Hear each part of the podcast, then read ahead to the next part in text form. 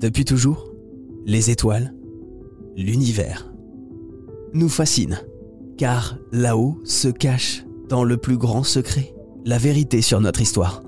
L'histoire de nos origines. D'où venons-nous? De quel tout faisons-nous partie? Le Big Bang est-il véritablement la clé? Chaque jour, des astronomes découvrent de nouveaux secrets faisant avancer notre connaissance.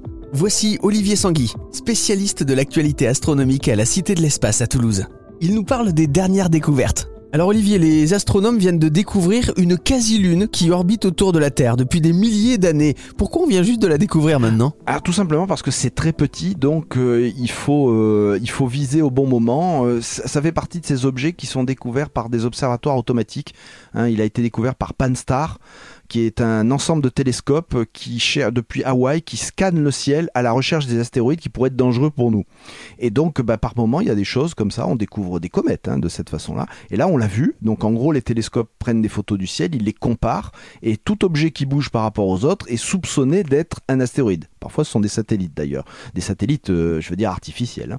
Et donc là, bah, on a trouvé ça, on a fait des tas de calculs, et on s'est rendu compte que cette orbite euh, était stable depuis environ plus de 2000 ans. Donc euh, c'est pour ça qu'on pense qu'il est depuis facilement deux millénaires notre voisin euh, de course, on va dire, autour du Soleil. Et il y a une mission qui est prévue pour aller voir cet astéroïde de plus près?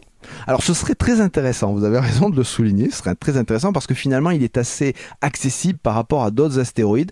C'est une idée qui a été étudiée, on l'envisage aussi dans des scénarios plus, on va dire, avancés comme étape pour aller plus loin ma foi, pourquoi pas C'est vrai que, si vous voulez, dans les astéroïdes de ce type-là, aller vers un astéroïde, c'est compliqué. C'est souvent des orbites très différentes de la Terre, donc ça demande plusieurs années. Là, on pourrait faire une mission un peu plus facile. Le problème, c'est qu'il est assez mal caractérisé.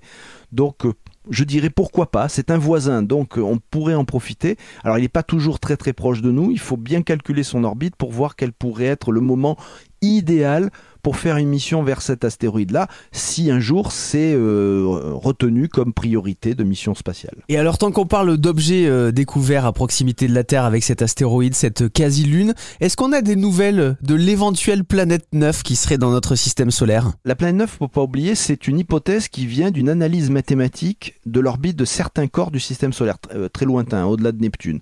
Et donc c'est Michael Brown et un astronome qui s'appelle Monsieur Batygin qui ont calculé que pour pour que les orbites de ces euh, corps lointains s'expliquent, il faudrait qu'il y ait une planète en gros de la taille masse de Neptune, mais extrêmement loin. L'ennui, c'est que on ne sait pas vraiment où regarder. Et pour la trouver, il faut des télescopes très puissants qui ont un champ de visée extrêmement étroit. Donc pour l'instant, on n'a pas trouvé la planète 9, donc ça reste une hypothèse solide, même si certains euh, astronomes euh, recalculent, on va dire, les trouvailles mathématiques et dire, bah non, nous on peut l'expliquer autrement, on n'a pas besoin d'une planète 9. Donc pour l'instant, on en est là. La recherche continue, faut pas croire que ça a été abandonné. Le souci, c'est où regarder. Donc en gros, le premier souci, c'est d'essayer de réduire l'endroit du ciel où on pourrait la trouver. Le souci, c'est que si cette planète est à l'endroit où elle est le plus loin sur son orbite, elle pourrait bien être à la limite de détection des télescopes les plus puissants actuels. Voilà donc où on en est sur cette planète 9.